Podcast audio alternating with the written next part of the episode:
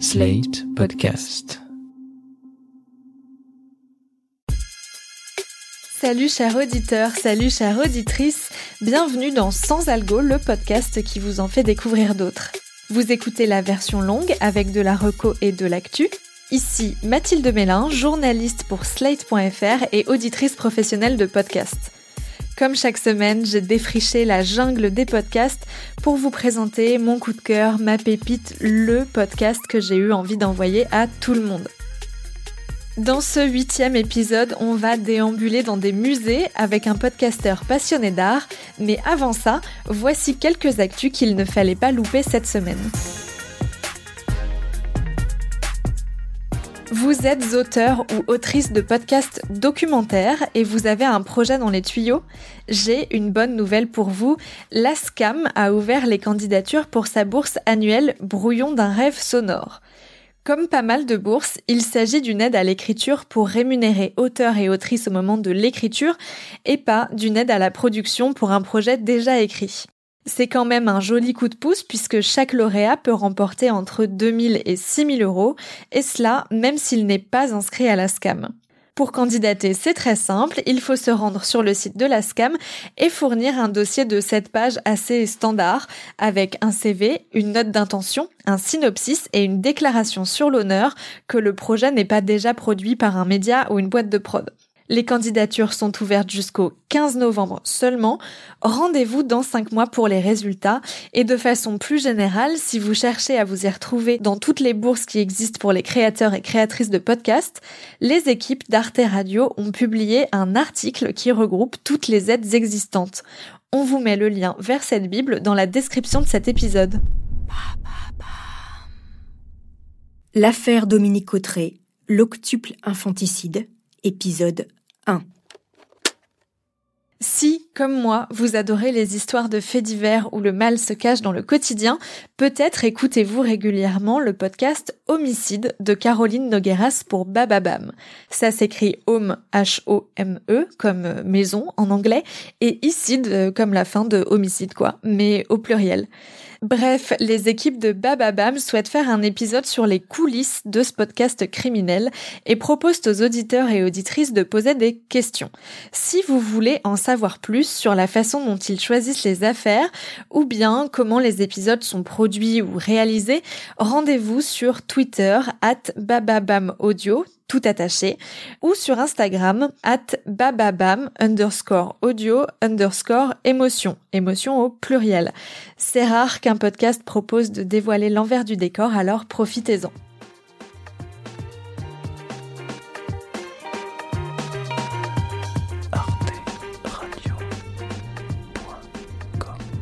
C'est un événement mensuel que propose Arte Radio avec ses goûters d'écoute à la Maison de la Poésie à Paris.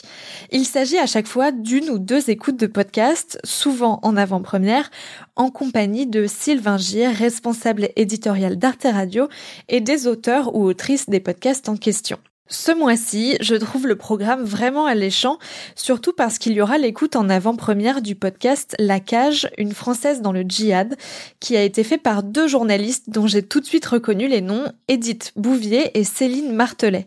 Si je connais leur nom, c'est parce qu'elles ont fait la deuxième saison de Ma fille sous influence, excellente série documentaire de France Culture sur les jeunes filles qui partaient faire le djihad. Et comme vous l'avez sûrement compris, La Cage, une Française dans le djihad, aborde également ce sujet. La série documentaire suit le parcours de Nesrine, 26 ans, revenue de Syrie après 5 ans auprès de l'État islamique. Vu la grande qualité de ma fille sous influence, je n'ai aucun doute sur le fait que La Cage va être un excellent documentaire. Pour le découvrir en avant-première, ça se passe donc dimanche 7 novembre à 17h à la Maison de la Poésie à Paris. Pour réserver une place à 6 euros, cliquez sur le lien dans la description de cet épisode.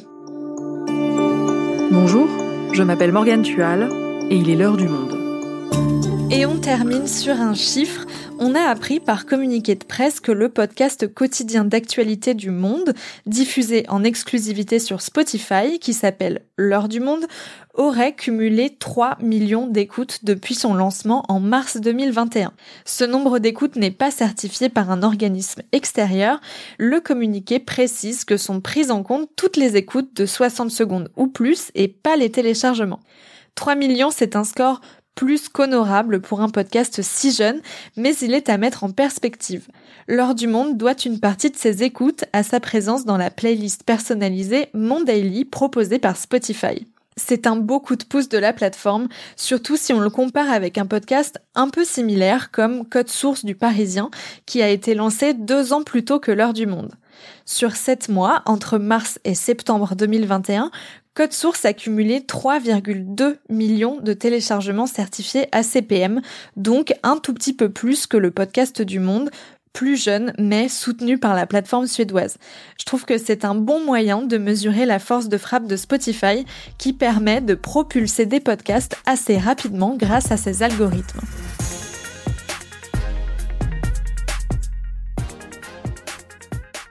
Je sais pas vous, mais moi, les musées, c'est pas ma passion dans la vie. Quand j'y vais, j'ai toujours l'impression d'aller trop vite, de pas bien comprendre les œuvres exposées, de regarder mais de ne pas voir ce qu'on a voulu me montrer. Bref, de pas être à la hauteur de l'art avec un grand A. À défaut de parvenir à voir, j'ai trouvé un moyen d'écouter les œuvres d'art et les musées avec un podcast qui a été une très belle découverte pour moi. Il s'appelle Sens de la visite et il est animé par un passionné d'art, Jérémy Thomas. J'ai découvert Sens de la visite à l'automne 2020 quand il a été sélectionné en compétition officielle au Paris Podcast Festival en catégorie conversation. J'ai écouté l'épisode avec le faussaire Guirib qui m'a plu, mais ça m'a pas non plus happé malgré son personnage hors du commun. Je suis pas expert, mais je pourrais être expert. Largement. D'une certaine manière, t'es expert. Complètement. Bah. Moi, tu, tu mets 1000 dessins de, de Picasso, t'en mets un vrai au milieu de 1000 faux, je le trouve tout de suite. Ou le contraire, pareil. Tous les peintres que j'ai faits, je les connais parfaitement. Et j'en ai fait 280, hein, à peu près. Peintre. Hein, différents. T'as fait 280 peintres différents. Ouais. Euh, j'ai connu plus fort, hein. Henri, c'était. Non, c'est lui, je le bénis. Il m'a appris à la faire, la signature. Ouais. C'est pas n'importe quoi, la signature de Picasso. J'ai mis, mis carrément des années avant de la- l'avoir. Celle de Chagall, pareil. Toutes les signatures, il faut qu'elle ait l'esprit de l'œuvre. Que les signatures, elle est spécifique De à chaque œuvre, en Je fait. le dis dans le livre, moi, quand Ouais. je faisais à Chagall, j'étais Chagall. Je pensais comme lui. Il mettait un bouquet de fleurs tous les matins dans, dans son atelier. Quand je faisais les Chagall, je mettais un bouquet de fleurs tous les matins. Et je, je m'inspirais du bouquet de fleurs. J'en ai fait des très beaux, moi, de Chagall. hein. J'en ai fait des, des- des graves. hein. À l'époque, le podcast ne comptait que trois épisodes et j'avoue que je l'ai un peu oublié après ça parce que les podcasts d'interview, ça a tendance à me lasser assez rapidement. Et puis un jour, je vois arriver dans mon application de podcast un épisode qui s'appelle Le jardinier qui a sauvé Giverny.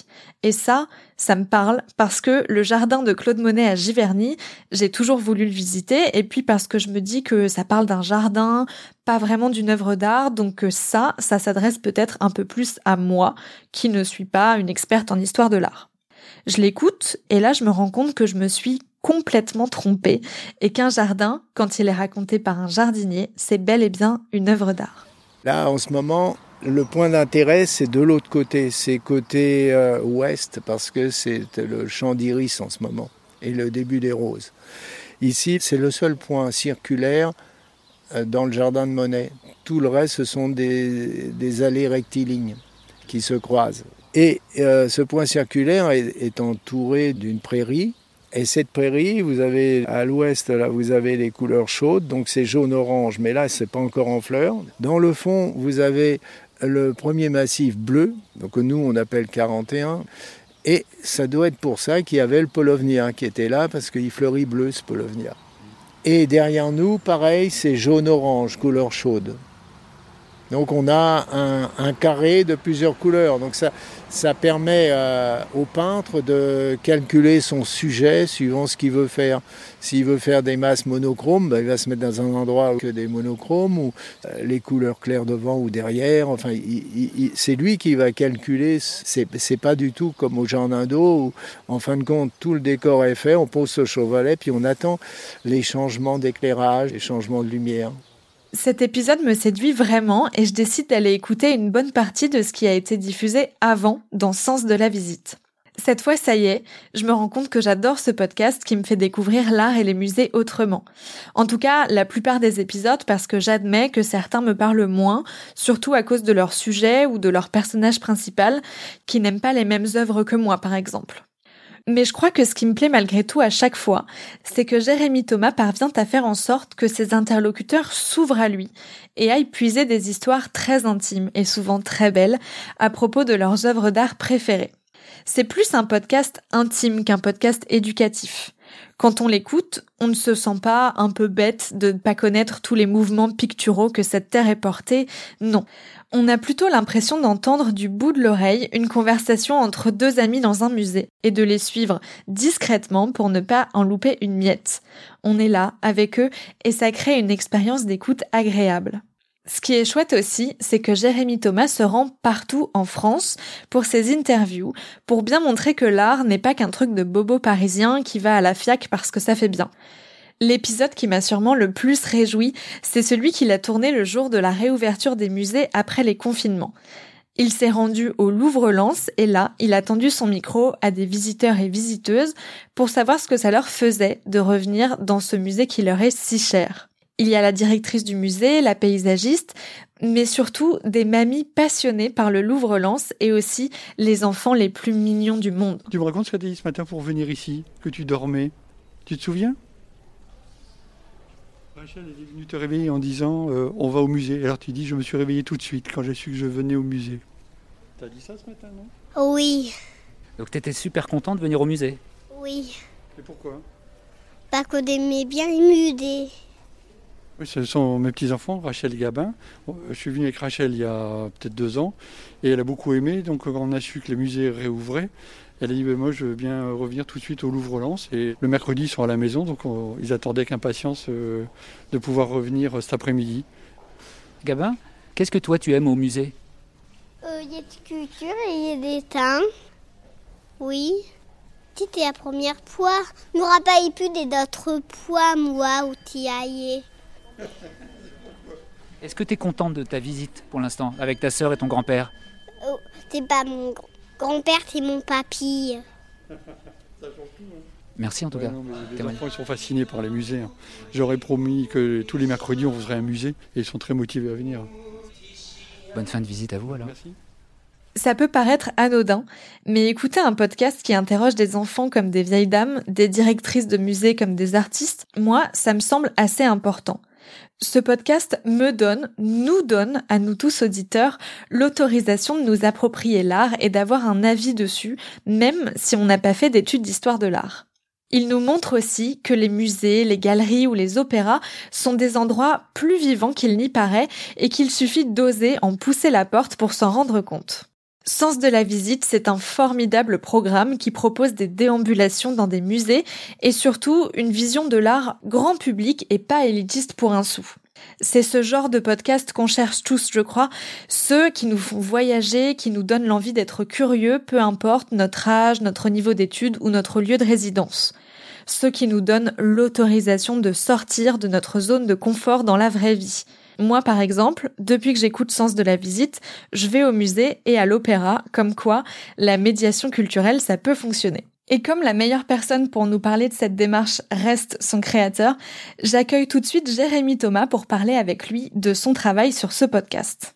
Bonjour Jérémy Thomas. Bonjour Mathilde. Comment est née l'idée de Sens de la visite et pourquoi en avoir fait un podcast? J'ai travaillé une quinzaine d'années dans le marché de l'art et le milieu de l'art contemporain. Et à la fin de cette première expérience professionnelle, j'ai travaillé dans des galeries d'art, des foires d'art contemporain.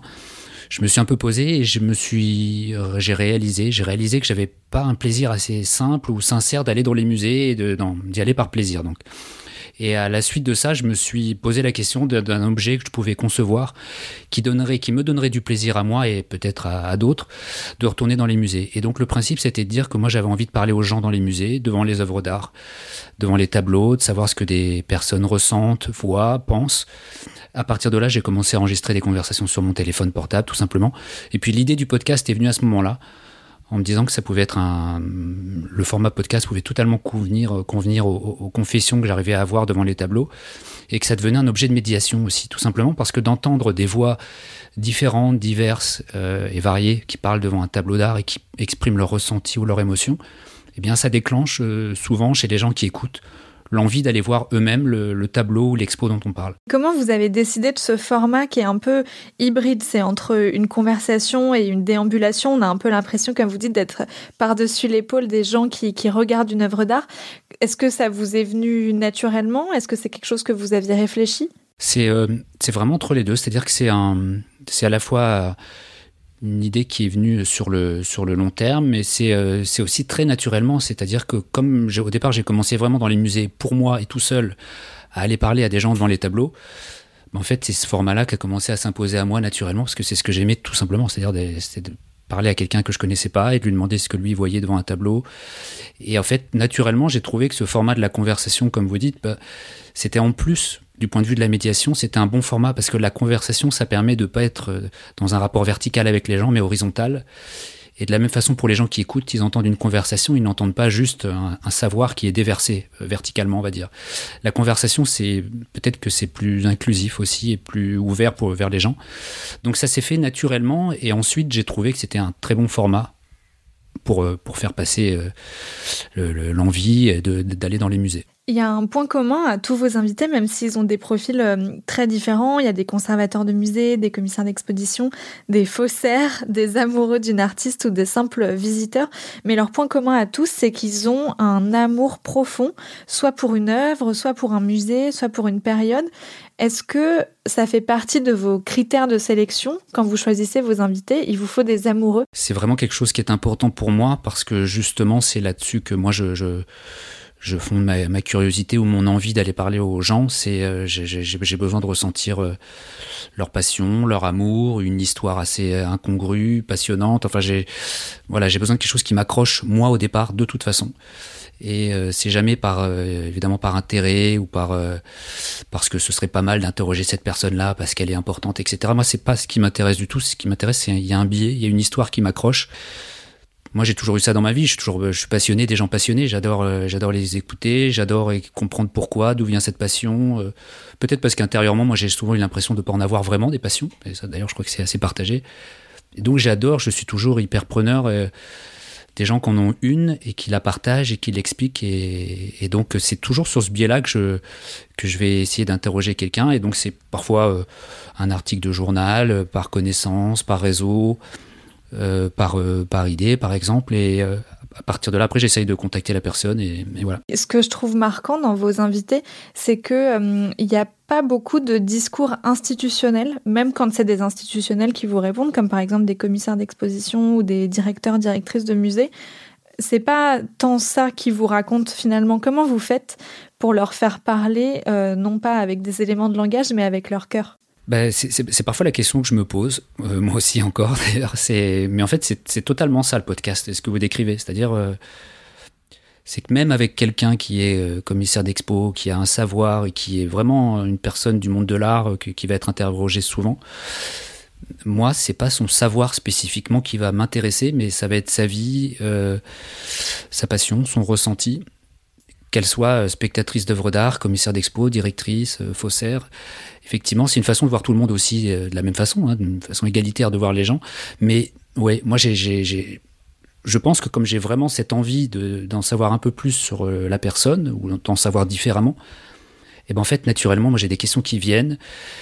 Euh, je m'autorise à poser la question de la, personne, de lui demander si ça vient de son enfance, cette passion pour tel artiste, est-ce qu'elle se souvient de son premier souvenir d'expo, son premier tableau?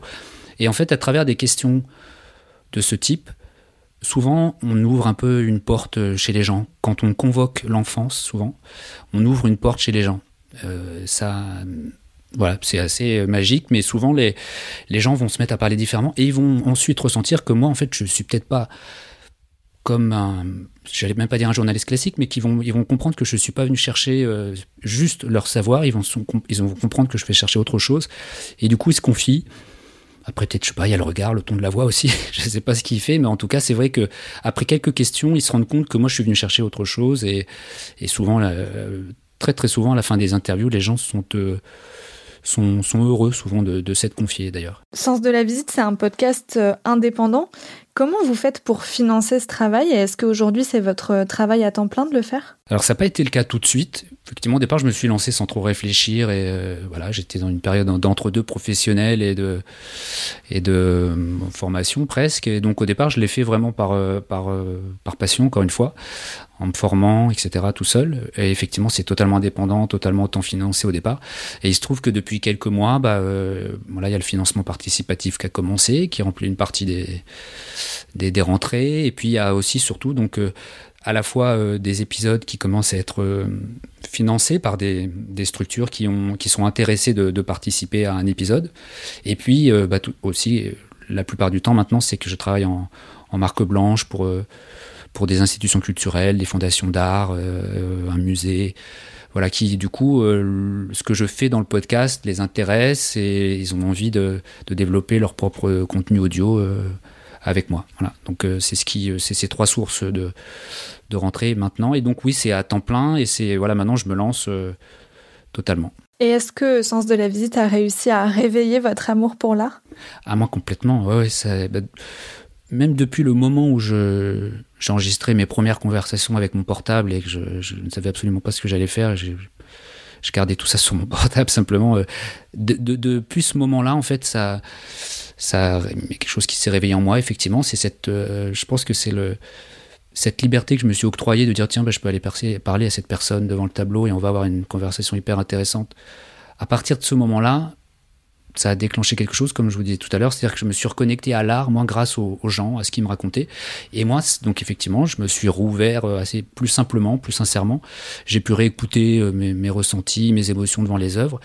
Et maintenant, avec Sens de la visite tel qu'il est maintenant, le podcast, bah effectivement, c'est euh, je sais pourquoi je vais dans un musée maintenant, je sais pourquoi les musées m'appellent aussi, et j'ai eu l'impression, par moment, j'ai cette impression de savoir exactement pourquoi je fais les choses. Donc ça, c'est très agréable. Et je vais terminer par une question difficile. C'est quoi l'art pour vous? C'est vaste parce que je pourrais dire qu'il y a, pour l'instant, il y a 24 définitions de l'art comme j'ai d'épisodes. Parce que moi, pour le coup, il fallait pas me demander une définition de l'art il y a quelque temps. J'aurais été incapable de la donner, euh, dans le sens où, euh, de certaine manière, ça me dépassait. Mais euh, maintenant, je dirais que l'art, c'est c'est tous les gens que j'ai interviewés pour moi qui ont une vision différente. Je pense qu'il y a, je, je, c'est ce que je dis souvent, mais chacun ou chacune, on a son histoire de l'art. Je pense que ce qui est très important pour l'art, c'est de se l'approprier. L'art qu'on regarde, l'art qu'on peut peut exprimer, et puis l'art qu'on peut produire soi-même. On peut tous dessiner, peindre, écrire, faire de la musique. Tout ça, c'est de l'art, évidemment. Je pense que ce qui est capital, c'est de se l'approprier. C'est de, c'est qui reflète euh, ses pensées, son émotion, et c'est qu'il soit, qu'il soit personnel. Ensuite, je pense que ça peut toucher tout le monde, et on peut être touché par, euh, par beaucoup de choses si voilà, si on est proche du ressenti. Donc que l'art c'est aussi le ressenti, tout simplement. C'est le ressenti de l'artiste qui produit, et puis c'est le ressenti euh, du spectateur, de la spectatrice de l'œuvre d'art. Il faut que ça soit là-dessus. Voilà, il faut éloigner au plus euh, l'intellectualisation. Il faut pas le savoir, pas la curiosité, mais l'intellectualisation. Il faut l'éloigner au départ pour retrouver aussi euh, la dernière notion pour moi de l'art, c'est l'enfance. Voilà. L'art, c'est le ressenti et c'est l'enfance, je trouve, puisque c'est de là où on a les, les premières sensations assez simples devant l'art, c'est quand on est enfant. Merci d'avoir écouté Sans Algo. J'espère que ça vous a donné envie de découvrir Sens de la visite. Si c'est le cas, il est disponible sur toutes les plateformes, dont Slate Audio, la plateforme sélective de slate.fr sur laquelle on vous fait découvrir nos podcasts fétiches. N'hésitez pas à vous abonner à Sans Algo pour ne rater aucune de nos recommandations. Nous sommes sur toutes les plateformes d'écoute de podcasts. Vous pouvez aussi en parler autour de vous et nous dire si nos recommandations vous plaisent à l'adresse mail dans la description de cet épisode. Je vous donne rendez-vous la semaine prochaine pour d'autres recommandations garanties 100% sans algo. Sans Algo est un podcast de Mathilde Mélin produit par Slate.fr sous la direction de Christophe Caron et Benjamin Septem-Ours. Prise de son interview Victor Benamou.